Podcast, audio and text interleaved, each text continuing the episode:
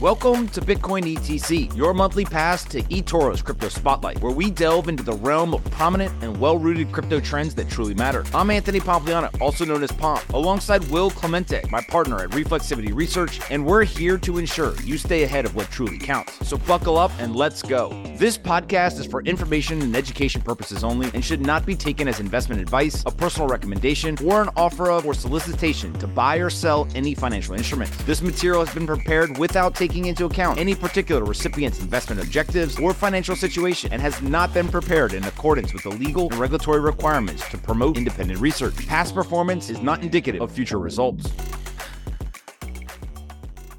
All right, guys, bang, bang. I've got Will here with me. Uh, Will, one day of ETF trading down. What are some of your reactions?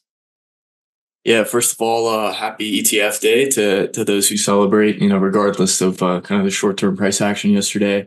Uh, it was a momentous moment for the industry. And, uh, you know, I think there's a, a, ton of different positive impacts over the medium and long term for, for Bitcoin and, um, kind of the, the legitimacy as an asset class, everything from kind of the you know, legitimacy as an institutional asset, um, and kind of, you know, drawdown of, of, uh, you know, career risk that was previously associated with allocating to Bitcoin, uh, the ease of access to the asset, of course, which is arguably the biggest one uh, as well as you know the eventual kind of inclusion of of Bitcoin in in numer- you know portfolio construction across numerous uh, financial organizations. So uh, you know I don't think uh, you know this this moment should be taken lightly, and it's something that I think will continue to benefit the asset class over the coming years. What did you think?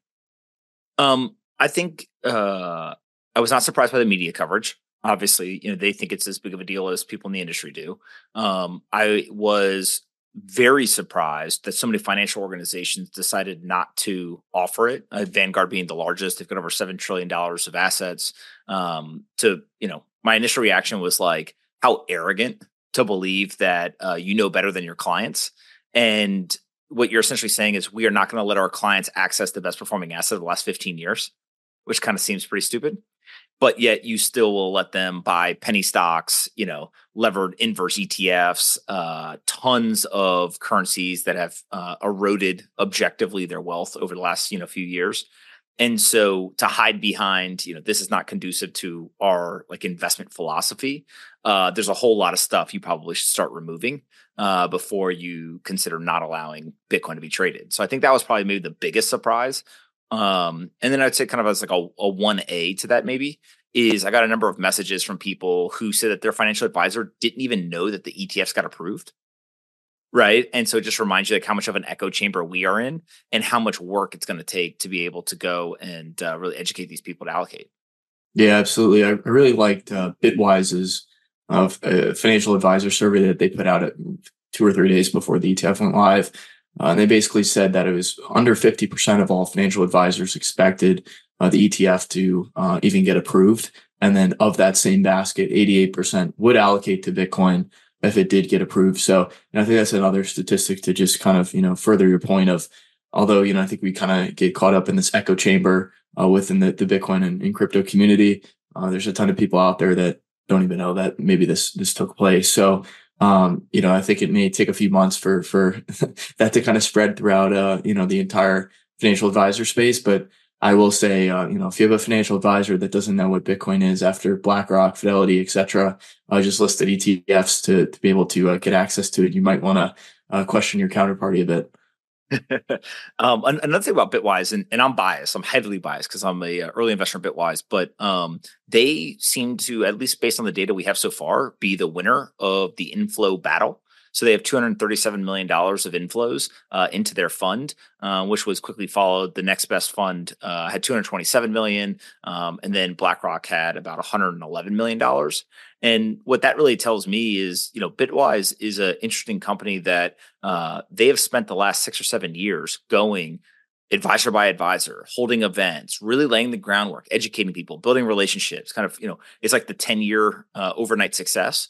And so when it came time to uh, you know offer this product, there's a lot of people who they built up trust with. And so I don't think going into this, many people were like, oh, Fidelity and BlackRock are going to have less inflows than uh, Bitwise. But here we stand, you know, based on the data after the first day, and it looks like Bitwise is a really big winner.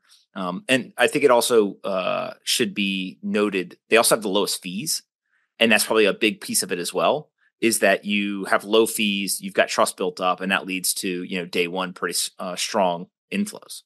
Yeah, let's let's get into these fees, and then uh, we can also touch on the volume in addition to uh, the actual inflows. So if we we put out a chart recently from Reflexivity, um, should have been sent out in the weekly update as well as it's on our Twitter.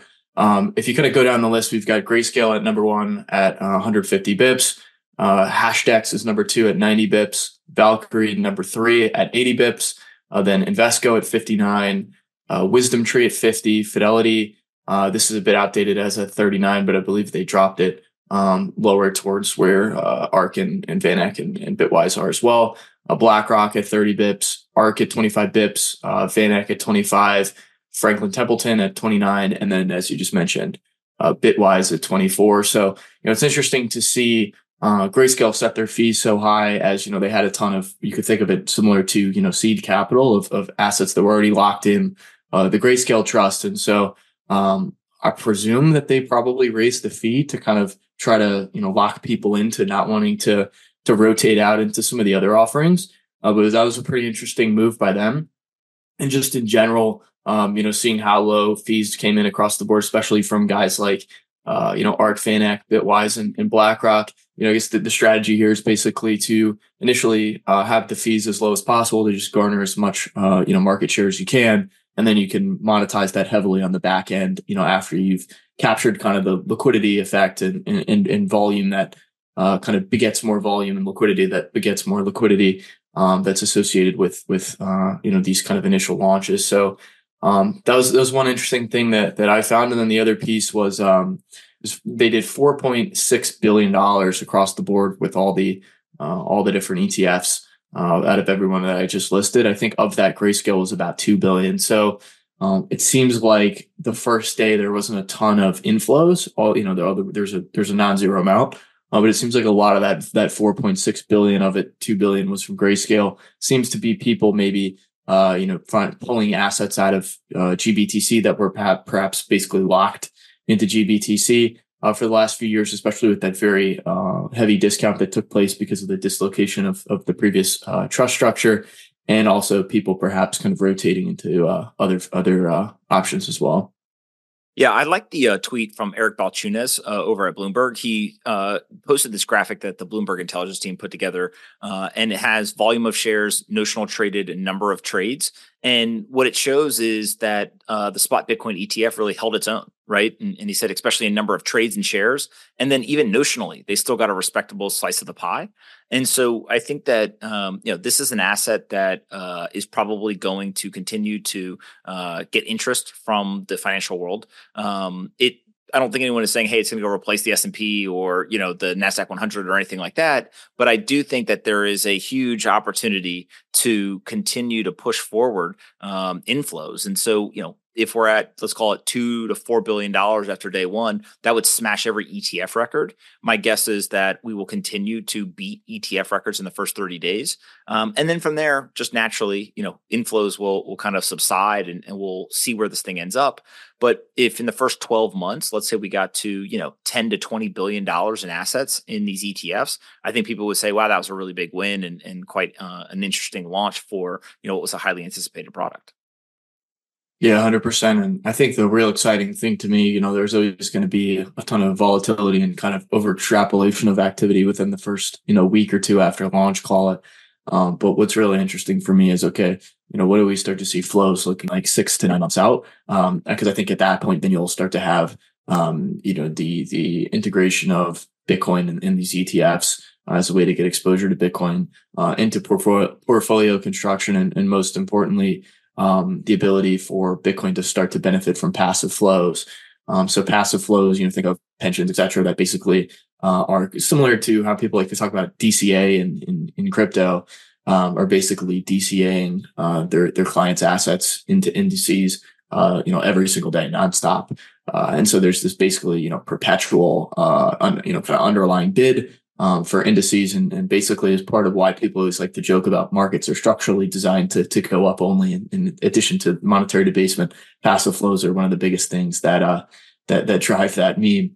Um, and that really came about in the 80s with with the uh, you know rise of in, uh, indexation of, of of equities. And so um, you know I think there's a very high chance that Bitcoin now, even if it's called a percent or two, uh, is a greater than you know previously zero um, makeup of of some of these uh, you know passive flows that uh, may benefit the asset for the first time. You know we have people that are kind of you know DCing a very small amount perhaps uh, into Bitcoin, but you know this is not any type of material flow that would really you know drive the asset over the long term. And so, um, you know, what do these passive flows potentially mean?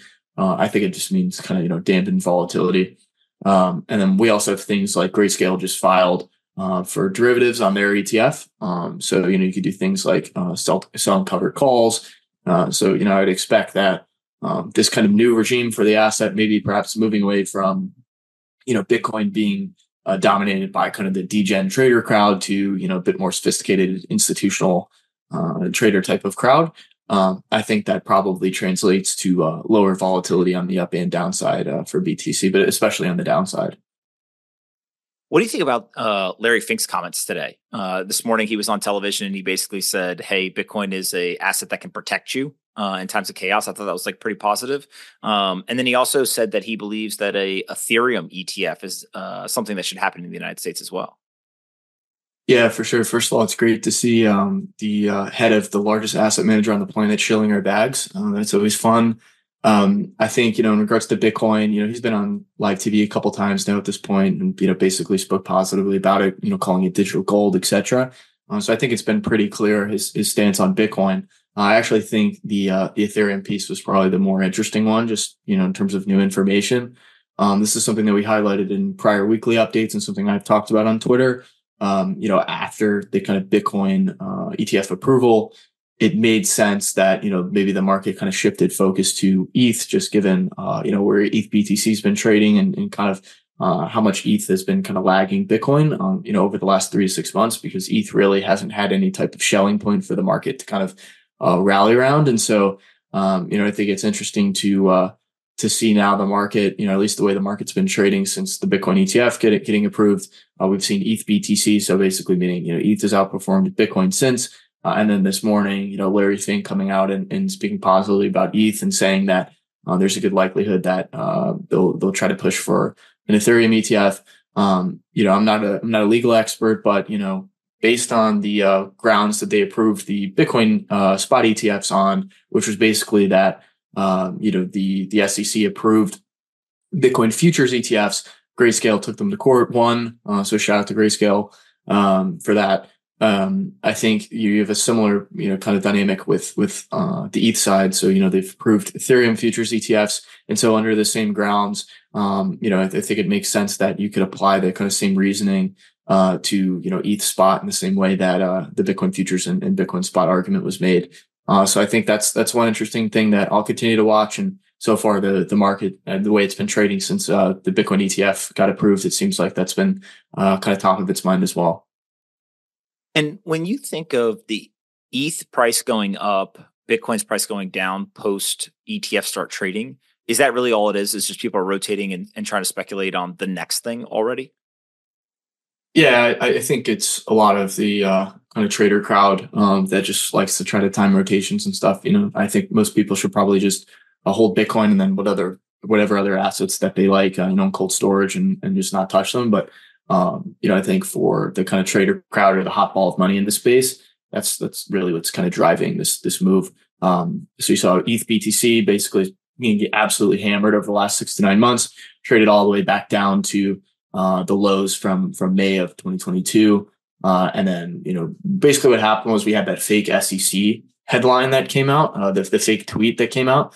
Um, and so we saw very briefly after that, before Gary Gensler tweeted that it was fake, um, we saw ETH BTC get bid up pretty hard. So we saw a little bit of a jump and I kind of tweeted out, okay, is, is this the market quote unquote uh, showing its hand? Basically like, um, in the same way that Bitcoin reacted to the fake Cointelegraph uh, Bitcoin uh, ETF approval headline, and you know basically showed that the market was underweight BTC and hadn't priced in the ETF fully. This is we were trading like low 40s or something.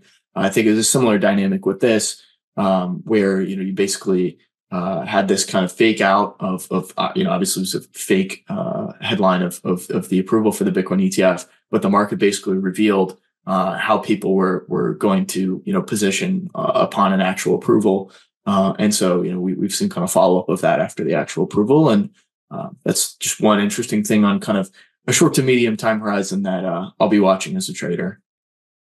I think that makes a ton of sense. Um, one last thing I, I figure we should talk about is uh, now that the ETF is out there, we're going to see tons of marketing from these ETF providers. My guess is $100 million or so is going to go into uh, commercials, um, you know, billboards, everything. Does this change the narrative in your opinion? Like, will people now be like, well, you know, there's an ETF, so uh, it is a legitimate asset? Or do you think that the people who kind of had dug their heels in, they're still going to have their deals, uh, their heels dug in, and it's not really going to make that big of a dent in terms of the the detractors or the critics?